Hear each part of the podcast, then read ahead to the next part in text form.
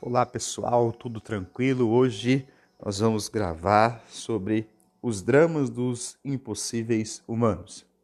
Interessante que à medida que lemos a Bíblia, começamos a ver que as histórias elas não mudam. As histórias elas se repetem. Os problemas eles se repetem. Entra ano, sai ano, entra mês e sai mês. No dia a dia nosso, encontramos com dilemas e problemas, dores, mas nos tempos bíblicos, como na história em geral, sempre houve momentos de dificuldade, momentos de dor e momentos de desesperança. Interessante que agora, diante da palavra que vamos ler em João capítulo 11, e o versículo de número 5. Vamos pegar o 5, fica mais fácil para compreender o contexto depois.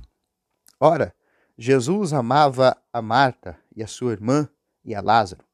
E ouvindo, pois, que ele, né, Lázaro, estava enfermo, ficou ainda dois dias no lugar onde estava. Depois disso, então ele disse aos seus discípulos: Vamos outra vez para a Judéia. Jesus, ele recebe, ele está com os seus discípulos na sua atividade, na sua peregrinação, e ele ouve, ele recebe a notícia de que o seu amigo estava doente. E Jesus, ele aguarda ainda dois dias para que possa ir ao encontro do seu amigo. Muitas pessoas criticam Jesus e dizem dessa letargia, dessa lentidão de Jesus, porque Jesus não atendeu no momento que foi solicitado. Hoje nós vemos esse imediatismo de que Jesus tem que fazer as coisas na hora que eu as solicito. Jesus tem que fazer curar, salvar, batizar, limpar o coração, dar felicidade e fazer isso e fazer aquilo. Jesus tem que fazer tantas coisas. E às vezes nós precisamos parar e observar o que nós temos feito para Ele. Jesus esperou dois dias para visitar um seu amigo, uma família querida que a Bíblia registra que era uma família que Jesus tinha carinho. Mas Jesus espera.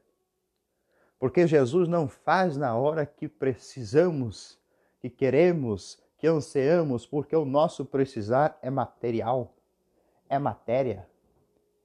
Às vezes você está aí, está pedindo tanto que Jesus faça isso na sua vida, faça aquilo no seu casamento, faça aquilo nos seus negócios, faça aquilo na sua saúde, faça aquilo outro agora, já, de imediato. E Jesus está dizendo: vou esperar mais um pouco. Não é agora. Precisa ter paciência. Ah, mas ele está doente, Lázaro está doente, Lázaro vai morrer. Quando ele ouve a notícia que Lázaro morreu, ele fala: agora eu vou. Agora eu vou entrar em cena. Eu vou na casa. Eu vou na família. Eu vou nas irmãs. Eu vou conversar com os parentes, porque Lázaro morreu. Por que Lázaro morreu e Jesus vai? Já não morreu? Já não terminou-se a vida? O drama dos impossíveis humanos é retratado no primeiro drama. Qual é? Trazer a vida novamente. Ele morreu, Jesus vai lá. Quando Jesus chega no lugar aonde está Lázaro. Porque a família, elas tinham por costume enterrar os seus mortos numa pedra, fazia uma gruta e pegava-se uma grande rocha e fazia como uma roda. A esperança do povo antigo era que, que se aquela pessoa ressuscitasse, de que ela não morreria para se acabar. Os povos antigos tinham essas tradições. os egípcios e tantos outros. O povo judeu também tinha né, essas tradições. Jesus então ele chega aonde estava a família de Lázaro. E quem encontra a família de Lázaro? Primeiro, a sua irmã, né? Marta. Se nós lemos a história passada, quando Jesus está na casa de Maria e de Marta, Maria ela senta aos pés de Jesus para ouvir o seu ensinamento, com a boca seca, querendo aprender. E Marta estava na cozinha, toda tarefada, toda ocupada. Depois Marta repreende e Jesus fala: Olha, Maria escolheu a melhor parte, da qual não lhe será tirada. Olha, eu quero dizer a você que aprender sobre Jesus, conhecer Jesus, esta parte ninguém tira de você. Ninguém arranca de você. Você pode ir aonde você quiser. Você pode fazer o que você fizer na sua vida. Conhecer da palavra de Deus nunca sairá da sua vida, porque esta é a melhor parte. E a melhor parte ninguém tira. A depressão não tira, o medo não tira, a angústia não tira, a ansiedade não tira, as crises não tira, os problemas não tira, porque a palavra é viva e ela é eficaz, ela é mais penetrante do que uma espada de dois gumes e ela produz vida. Recebe vida de Deus agora. Você que está me ouvindo, recebe fôlego, recebe força de Deus, recebe graça de Deus, recebe vida. A partir de hoje é hoje é dia de vida. É dia de receber vida de Deus, vida emocional, vida espiritual. Quantas pessoas estão vivendo no meio dessa pandemia sem vida? Estão só sobrevivendo. Problemas todo mundo tem, mas nós precisamos viver. E o que está faltando para esta geração é entender que o dono da vida, ele não desapareceu do meio do povo. E quando eu digo povo, eu não digo somente o povo de Deus, mas de todo o povo. Desapareceu do meio daqueles que ainda não conhecem Jesus, ele não desapareceu. Ele não desapareceu do morador de rua, não, do mendigo, do rico, do pobre, de ninguém. Porque a Bíblia diz no Novo Testamento: todo aquele que invocar o nome do Senhor será salvo. Todo aquele que invocar, clamar, pedir. Não adianta nada a pessoa ter dois helicópteros, ter jato particular, ter uma boa condição financeira, mas ele não invoca o nome do Senhor, ele invoca o dinheiro. Ou ele invoca a inveja. Ele invoca, invocar é chamar. Ele chama para si tudo isso. E tudo isso vai ocupando o espaço de Deus, ocupando o espaço da presença de Deus. E Deus vai indo para onde? Para fora. Continuando, Marta agora recebe Jesus. E Marta está diferente, Marta está crente. Crente significa crendo. O termo, a terminologia ser crente, hoje ela está muito é, vulgarizada. Mas o, o termo ser crente é aquela pessoa que crê, que acredita, que tem esperança em algo, em alguma coisa. E Marta está crente em Jesus. E ela está pedindo, dizendo do seu irmão, no versículo 23, no versículo 25, no versículo 26. Primeiro, para pontuarmos, para chegarmos ao rumo do final desta palavra. Jesus mostra empatia no versículo 6 e no versículo 7. Jesus ouve a notícia. Por mais que ele não vá na hora, ele sente tristeza e ele vai ao encontro de, de Lázaro. Segundo, nós vemos que a família agora, Marta, está preocupada com o falecimento. Está preocupada e ela dá boas-vindas a Jesus. Marta não era aquela mulher aplicada nos tempos bíblicos que você pode ver, de estar ali ao pé de Jesus ouvindo, também tinha muito preconceito. Mas Jesus ele quebrava todos os preconceitos por onde ele passou. Mas Marta, agora ela mostra sua fé em Jesus. Jesus mostra, ele arroga para si todo o poder, toda a autoridade, toda a graça, todo o domínio, toda a força, agora está sobre a mão de Jesus, sobre os olhos e a autoridade de Jesus, aonde Jesus diz assim para Marta: Eu sou a ressurreição e a vida. Quem crê em mim, ainda que esteja morto, viverá. E ele diz assim: todo aquele que crê em mim nunca morrerá. E ele diz para ela: crê tu nisto? Ele estava até provocando a sua fé, ele estava ativando a sua fé, porque a fé vem pelo ouvir e ouvir a palavra de Deus. Quando nós ouvimos a Bíblia, quando nós lemos a Bíblia Sagrada, nós estamos ouvindo a palavra de Deus e a fé está vindo na nossa mente, está vindo no nosso coração e algo novo, algo novo acontece dentro do nosso ser. Todas as imundícias da incredulidade, todas as imundícias da falta de fé, elas vão embora, porque a fé ela é aumentada pelo poder da palavra. Continuando, Jesus agora vai aonde estava enterrado né, de um modo de dizer, aonde estava colocado o corpo de Lázaro naquela pedra. Jesus chega lá, diante de tudo aquilo, e no versículo de número 34, ele pergunta: Onde o puseste? E disseram assim: Senhor, venha ver. Olha que drama! O drama dos impossíveis humanos. A família colocava o corpo em uma gruta porque tinha esperança que aquele ente querido voltaria a ter vida. Este é um drama. Qual drama? A morte. Você pode dar solução para o seu cabelo que está caindo. Você pode dar solução para o peso do seu corpo que está aumentando. Você pode dar solução para vários problemas humanos. Mas você não pode dar solução, nem eu, para a morte. Porque a vida é de Deus. Eclesiastes 12 diz que quando o, o, o indivíduo ele morre, a pessoa morre, o seu corpo vai à terra, ao pó. O seu espírito vai a Deus que o deu.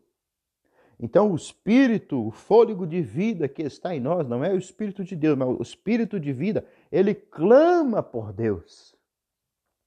Há uma guerra, porque a natureza humana é pecaminosa. Mas o espírito, o fôlego de vida, você só respira porque Deus te permite respirar. Você só vive porque Deus permite que você viva. O dia que Deus não permitir, você pode acordar no outro dia morto. Quantas pessoas estão negligenciando o amor de Cristo? Estão vivendo aos seus belos prazeres fazendo o que acham que é certo, fazendo o que acha que é bonito e deixando Deus de lado. Deus está nos alertando neste momento que precisamos buscar mais a Deus. Para finalizar, o primeiro drama dos impossíveis humanos é o drama da morte, que é o pior, é o mais severo. Jesus, quando ouve isto, olha, Venha ver, Senhor, quando Jesus vai ver. O versículo 35 do capítulo 11 é o versículo mais curto do Novo Testamento, que diz: Jesus chorou. Jesus chora. E as pessoas diz, os judeus dizendo: Vede como ele o amava. Jesus chora porque Jesus também tem sentimento. Eu quero dizer para você nesta início de tarde, Jesus tem sentimentos por você. Jesus tem sentimentos pela sua vida. Ah, Caio, mas eu já fiz tantas coisas erradas. Eu já fiz tantas coisas que deixaram Jesus com vergonha. Ele está olhando para você agora e não está preocupado se você o envergonhou. Ele está está, está perguntando: aonde você está? Aonde você está? Eu quero lhe ver. Pare de se esconder de Deus. Comece a se abrigar em Deus. Jesus então olha e diz para aqueles homens: tire a pedra. A sua irmã, Senhor, mas já está cheirando mal. Não tem problema, tira a pedra. Tire a pedra. A primeira pedra que eu vejo na vida do ser humano é a pedra da incredulidade. A incredulidade é uma das pedras que assola a humanidade. Se você quer viver uma vida acreditando no lógico, no natural, então você está vivendo no mundo errado. Porque a fé nos ensina a crer naquilo que não é lógico. Como é que pode um homem olhar para o céu e ele não ver tempestade, mas ele vê uma pequena nuvem do tamanho da mão de um homem? E ele diz assim: avise ao rei, prepare toda a sua carruagem, vá embora, porque está vindo uma grande chuva e vai molhar tudo. A fé de Elias não muda nos tempos de hoje. Só que tem muitas coisas que estão ocupando o espaço de Deus na nossa vida. Tem muitas coisas que está tirando o tempo de Deus na nossa vida. E daí, sabe o que acontece? As pessoas começam a achar subterfúgios, acharem culpados para preencher, para, para rotular e dizer: eu estou sofrendo, eu estou com essa dor, eu estou com esse problema por causa disso, por causa daquilo, por causa daquilo outro. Não! Tire a pedra. Quando tiraram a pedra, a sua irmã, meu Deus, Senhor, Jesus olhou para ela assim: Olha, eu não disse que se você crer, você vai ver a glória de Deus? Quando você tira a, a pedra da incredulidade, a pedra da dúvida do teu coração, não só de Deus, mas das pessoas. Tem pessoas que não acreditam mais nas outras pessoas, não acreditam mais numa sociedade boa. Quando você tira essa pedra da incredulidade, essa pedra diabólica, o que, que você faz? Você vai ver a glória de Deus. Você vai começar a ver a glória de Deus sobre a sua vida, sobre a sua casa, sobre a sua família, sobre os seus negócios. Jesus ele faz uma oração e o resultado todos nós sabemos. Lázaro, vem para fora. Talvez você está me ouvindo agora, está com algum problema que precisa de uma solução. Mas não é um problema simples, né? Não é, oh, hoje eu não acordei com a minha roupa que eu gosto. Eu precisava de outro. Não, é um problema. Alguém doente, alguém passando dificuldade. Tem gente que está me ouvindo, está até com fome. Pode ser, não sei. Eu não conheço. Talvez você esteja passando essas dificuldades. Eu quero orar com você agora. Eu quero pedir que a mão do Eterno te alcance. Como ela me alcança todo dia, porque eu digo para ele: Senhor, essa minha pedra eu preciso tirar. Essa pedra que às vezes me atrapalha de chegar perto de ti, eu preciso tirar. Quando nós buscamos a Deus, Todas as pedras precisam ser retiradas. Né? Esperar no homem é cansativo. Esperar em Deus é vitória. As pessoas são tão falhas, são tão pecadoras, são tão limitantes. E Jesus está dizendo: se você crer, você verá a glória de Deus. Se você crer, você crê, você precisa crer. Não é crer no homem, é crer na palavra, é crer em Deus. Não importa o que você fez, não importa o que você faz, creia, creia, creia. Deus transforma o impossível em possível. Se você sentir e quiser colocar a mão no seu coração, vamos orar. Amado Deus e eterno Pai, eu te agradeço, Senhor Jesus, por este momento de oração, pelas vidas, papai, que estão ouvindo agora. Quantas pessoas que estão com dramas impossíveis. Talvez não seja o drama da morte, mas seja o drama, Senhor, desta incerteza espiritual de que o Senhor o ama. Ah, o Senhor ama sim. O Senhor deu a sua vida por nós. O Senhor entregou a sua vida na cruz do Calvário. Não foi para que nós fizéssemos disso somente livros, artigos para ser publicados. O Senhor deu a sua vida por nós para que nós venhamos a desfrutar desta comunhão de liberdade, porque foi para ser livre que o Senhor nos libertou como a Sua palavra nos ensina. Então, Senhor, eu te peço, vem agora e sopra sobre esta vida, Pai, dando saúde, dando libertação, libertando do medo, libertando da preocupação. Tu é fiel, Jesus, tu é grande, tu conheces todas as coisas. Se houver alguma enfermidade, Senhor, toque agora. E nesse corpo, Senhor, que estiver com a doença, como um sinal que o Senhor está curando esta pessoa agora, que esta pessoa comece a sentir arder, Senhor, o seu corpo, como se fosse um fogo que esteja ardendo o seu corpo, Pai.